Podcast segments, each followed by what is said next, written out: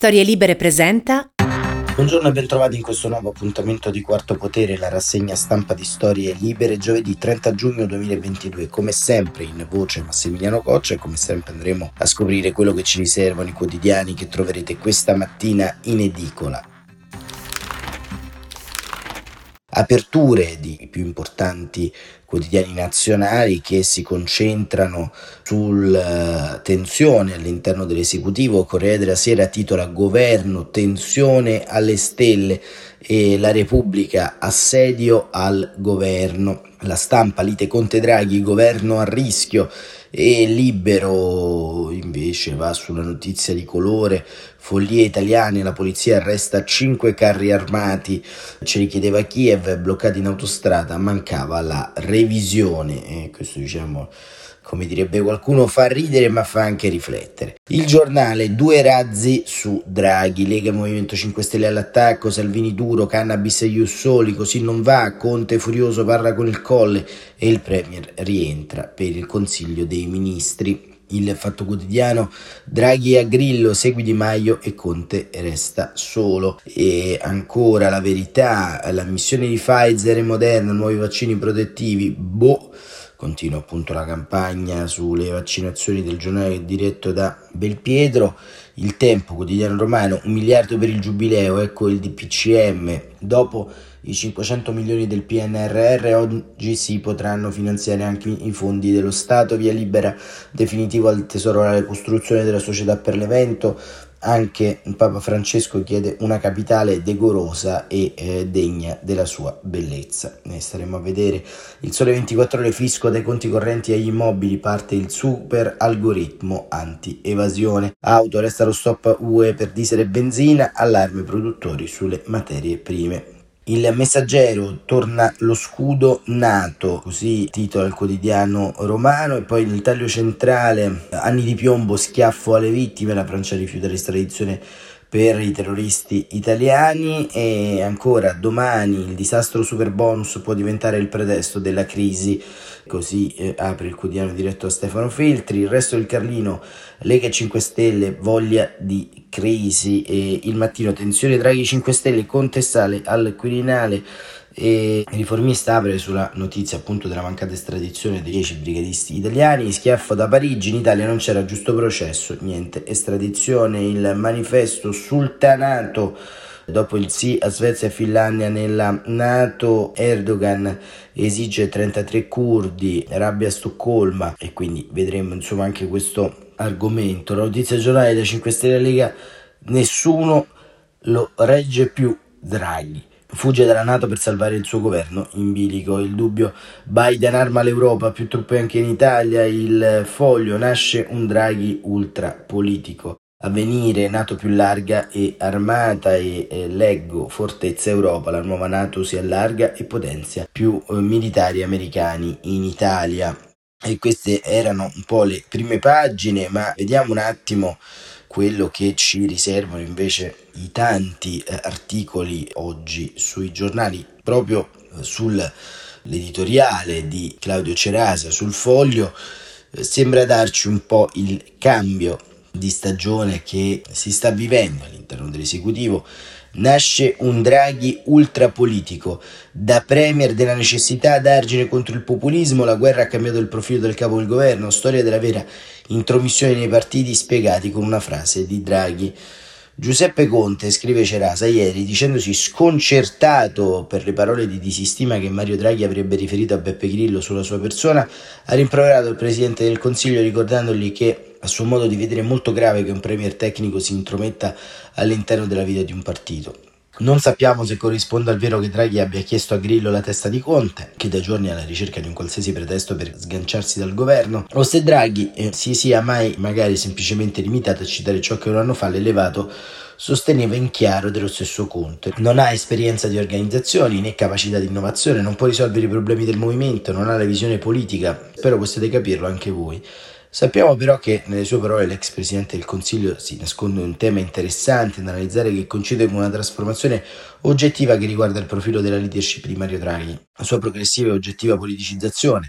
Nella stagione pandemica e durante i mesi di preparazione del PNRR, Draghi ha costruito con i partiti un rapporto basato sull'insindacabilità della sua azione di governo, quel che facciamo e ciò che dobbiamo fare per non essere responsabili rispetto alle emergenze di fronte alle quali si trova il nostro paese. L'invasione dell'Ucraina da parte della Russia ha fatto però entrare il governo Draghi in una stagione nuova, complessa, travagliata, all'interno della quale dalla fase delle scelte obbligate si è passati alla fase delle scelte non scontate e dunque insindacabili. E in questa fase il Presidente del Consiglio ha compiuto un salto di qualità, ha abbandonato per strada l'abito del Premier neutrale, ha costretto in più occasioni i partiti populisti a scegliere da che parte stare e ha costretto i sostenitori delle dottrine antipolitiche ad abbandonare le proprie vocazioni antisistema e ha ricordato ogni volta che ha avuto l'occasione che chi sta al governo con lui non potrà permettere derive populiste. La politicizzazione di Draghi è avvenuta con i fatti, con i voti in Parlamento, con il sostegno alla resistenza ucraina, con le battaglie a favore dell'ingresso dell'Ucraina nell'Unione Europea, con la campagna a del price cap, ma è venuta anche a parole. In pochi si sono accorti di una frase ad altissimo contenuto politico pronunciata tre giorni fa al G7 proprio da Draghi. La crisi energetica non deve produrre un ritorno del populismo. Per la prima volta con la teoria e non solo con i fatti, Draghi ha ricordato che anche nei prossimi anni la faglia politica che andrà tenuta sotto monitoraggio è quella dei populisti e dei responsabili tra sovranisti ed europeisti. Un po' nelle parole di Draghi c'è ovviamente il riflesso di un banchiere centrale per cui l'inflazione è un pericolo mortale, un po' però c'è anche altro, c'è la volontà di dare un profilo chiaro alla presenza in campo dell'Italia, c'è la volontà di ricordare che chi sta al governo con lui non potrà permettersi derive populiste e c'è la volontà di ricordare che l'appartenenza a questo governo non è tecnica, non è neutra, ma è una scelta di campo antipopulista che per forza di cose costringe alcuni leader populisti come Conte e Salvini a sentirsi spesso dalla parte sbagliata del terreno di gioco. Entrambi i virgolettati sono stati consegnati eh, ieri da due ministri importanti al foglio, incuriositi come noi per le frasi offerte da Draghi al G7. La politicizzazione di Draghi non è lì ad indicare un percorso destinato alla formazione di un nuovo partito, una scelta civica per Draghi, ma è lì ad indicare un percorso destinato a trasformare sempre più i partiti che si trovano all'interno di questo Parlamento.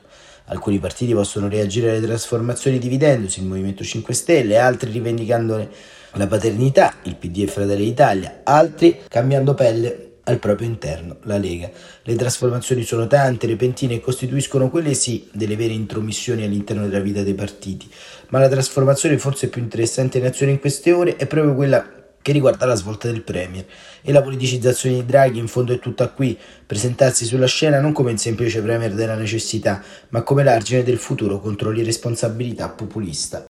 E così il direttore del Foglio, Claudio Cerasa, eh, racconta sostanzialmente quello che sta avvenendo in queste ore all'interno del governo. Il grande tema appunto della tensione alle stelle nasce non solo dal risentimento di Giuseppe Conte nei confronti di Mario Draghi, ma anche dal vicolo cieco in cui il Movimento 5 Stelle e la Lega si sono posizionati con eh, una politica sostanzialmente fuori dalla realtà, soprattutto in questo tempo, e ci racconta bene retroscena e in qualche modo analisi di queste ore così concitate il Corriere della Sera con Cesare Zapperi. Governo, tensione alle stelle, Draghi anticipa il rientro in Italia, convocato un CDM urgente sulle bollette. Dopo alcune ore sull'ottovolante, a sera è arrivata la smentita ufficiale di Palazzo Chigi. Il Presidente del Consiglio non ha mai detto o chiesto a Beppe Grillo di rimuovere Giuseppe Conte dal Movimento 5 Stelle. Il caso potrebbe essere avviato a un chiarimento con un faccia a faccia atteso a breve, ma le presunte pressioni di Mario Draghi sul fondatore dei 5 Stelle per destituire l'ex premier, rivelate dal sociologo Domenico De Masi e diversi parlamentari dello stesso Grillo, sono state eh, base di una delle giornate più convulse nei rapporti tra Conte e il Presidente del Consiglio, che nel pomeriggio gli aveva già telefonato direttamente da Madrid per smentire le ricostruzioni circolate in mattinata. A riprova della delicatezza della situazione, in serata Conte è stato a colloquio col Quirinale, Col presidente Mattarella per oltre un'ora l'appuntamento era stato già concordato dopo la fuoriuscita di Luigi Di Maio dei 5 Stelle. L'ex premier precisato, ha precisato di non voler mettere a rischio la tenuta del governo, ha esposto le sue preoccupazioni al capo dello Stato che le ha registrate con l'auspicio di un generale rasseneramento. In particolare Conte non ha digerito un aspetto. Trovo sinceramente grave che un premier tecnico avuto da noi sin dall'inizio dell'investitura si intromette nella vita di forze politiche che lo sostengono e forse non è un caso che Draghi abbia deciso di rientrare in anticipo da Madrid per presiedere oggi il Consiglio dei Ministri. Anche Luigi Di Maio ha censurato chi alimenta tensioni che minacciano chiaramente la tenuta dell'esecutivo. La giornata è stata faticosa perché le rivelazioni su Conte si sono intrecciate con la presenza a Roma di Grillo e i suoi frenetici incontri con esponenti 5 Stelle. Sul tavolo ci sono due nodi ingarbugliati da sciogliere il dilemma sul sostegno al governo, la questione del tetto dopo il doppio mandato. Quanto al primo, l'atteso incontro tra Grillo e i rappresentanti dei 5 Stelle al governo alla fine non c'è stato, ma anche se da alcuni parlamentari arrivano inviti a scegliere l'Aventino, Conte anche ieri ha ribadito che non ci sono cambi di strategia all'orizzonte. Noi Sin qui abbiamo sempre sostenuto e continuiamo a sostenerlo con lealtà e correttezza, non nascondendo i passaggi difficili per noi che ci procurano sofferenza. E sulla stessa linea la ministra Fabiana Dadoni, lo stesso Grillo, tra una battuta e una provocazione dispensata ai giornalisti, ha ripetuto più volte che l'appoggio al governo non è in discussione.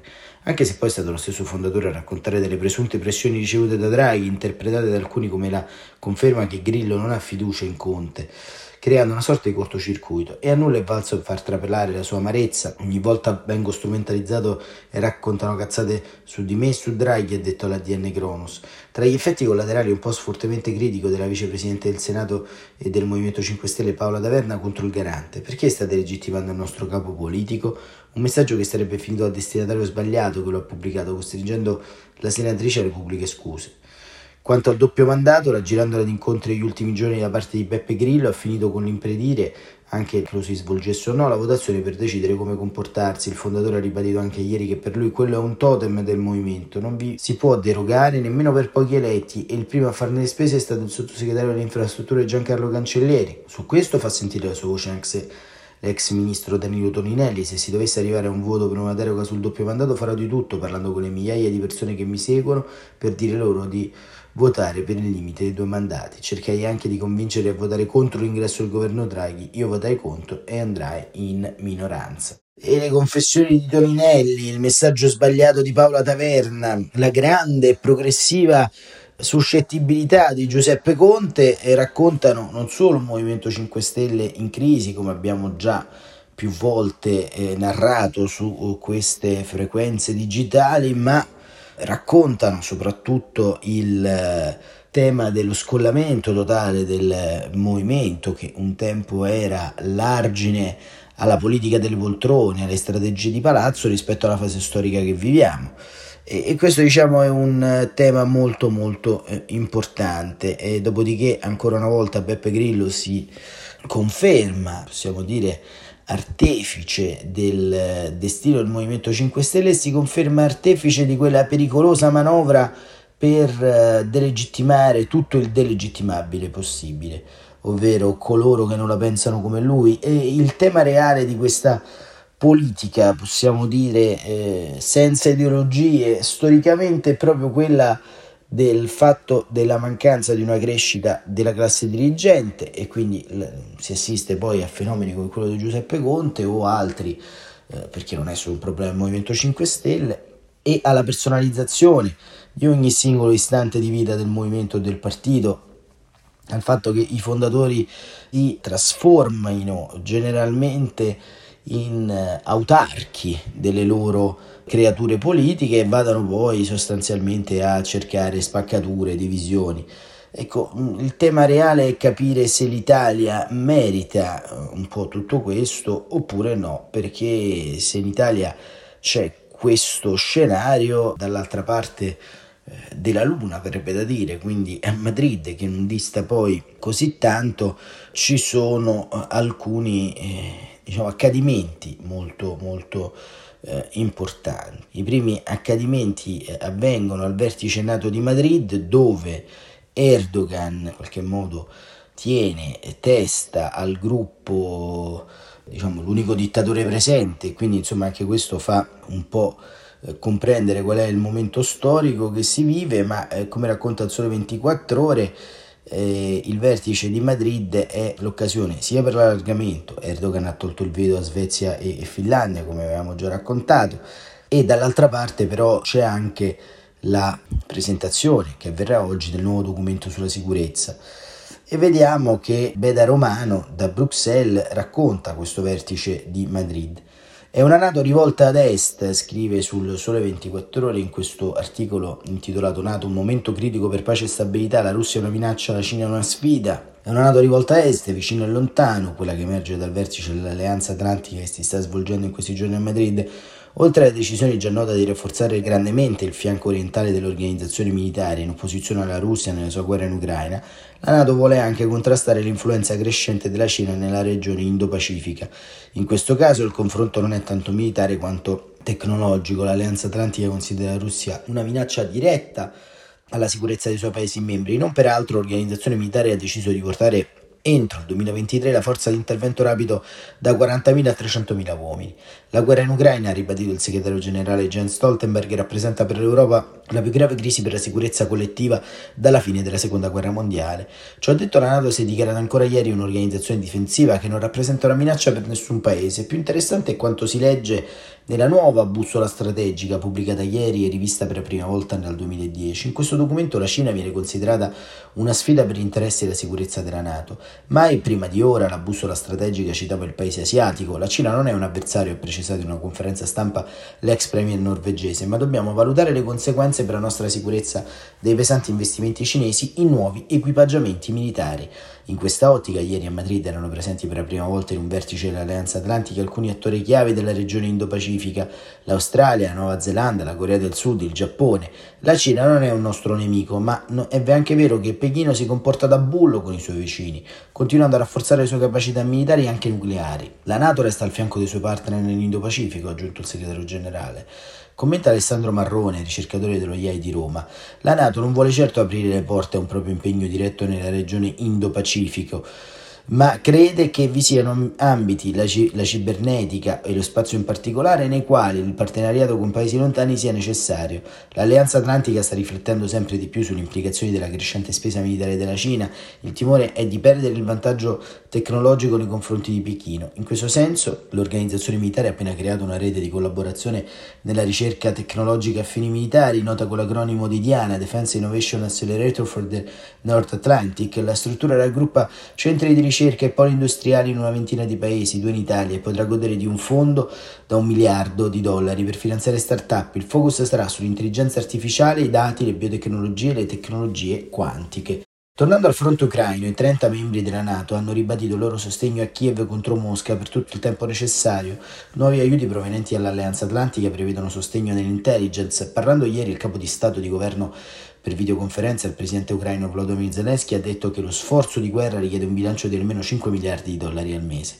Infine la Turchia per settimane ha bloccato l'adesione della Nato alla Finlandia e della Svezia pur di strappare almeno due concessioni. Ankara ha tolto il veto martedì e ieri è andato all'incasso presentando a Helsinki e Stoccolma la richiesta di estradizione di 33 persone ritenute terroristi curdi.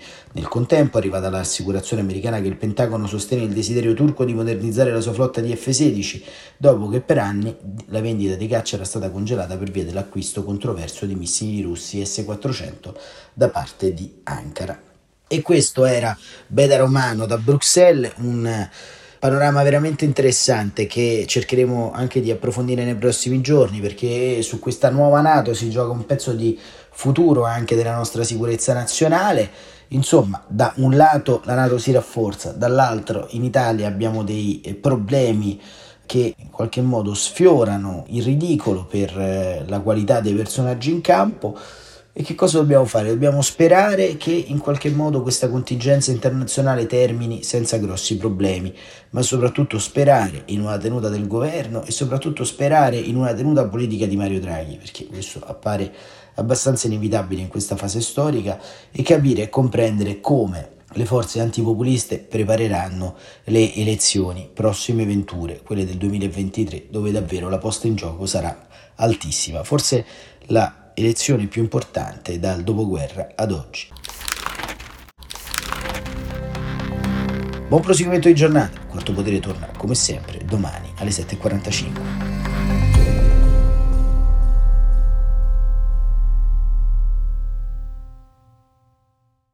Una produzione storielibere.fm di Gianandrea Cerone e Rossana De Michele. Coordinamento editoriale Guido Guenci.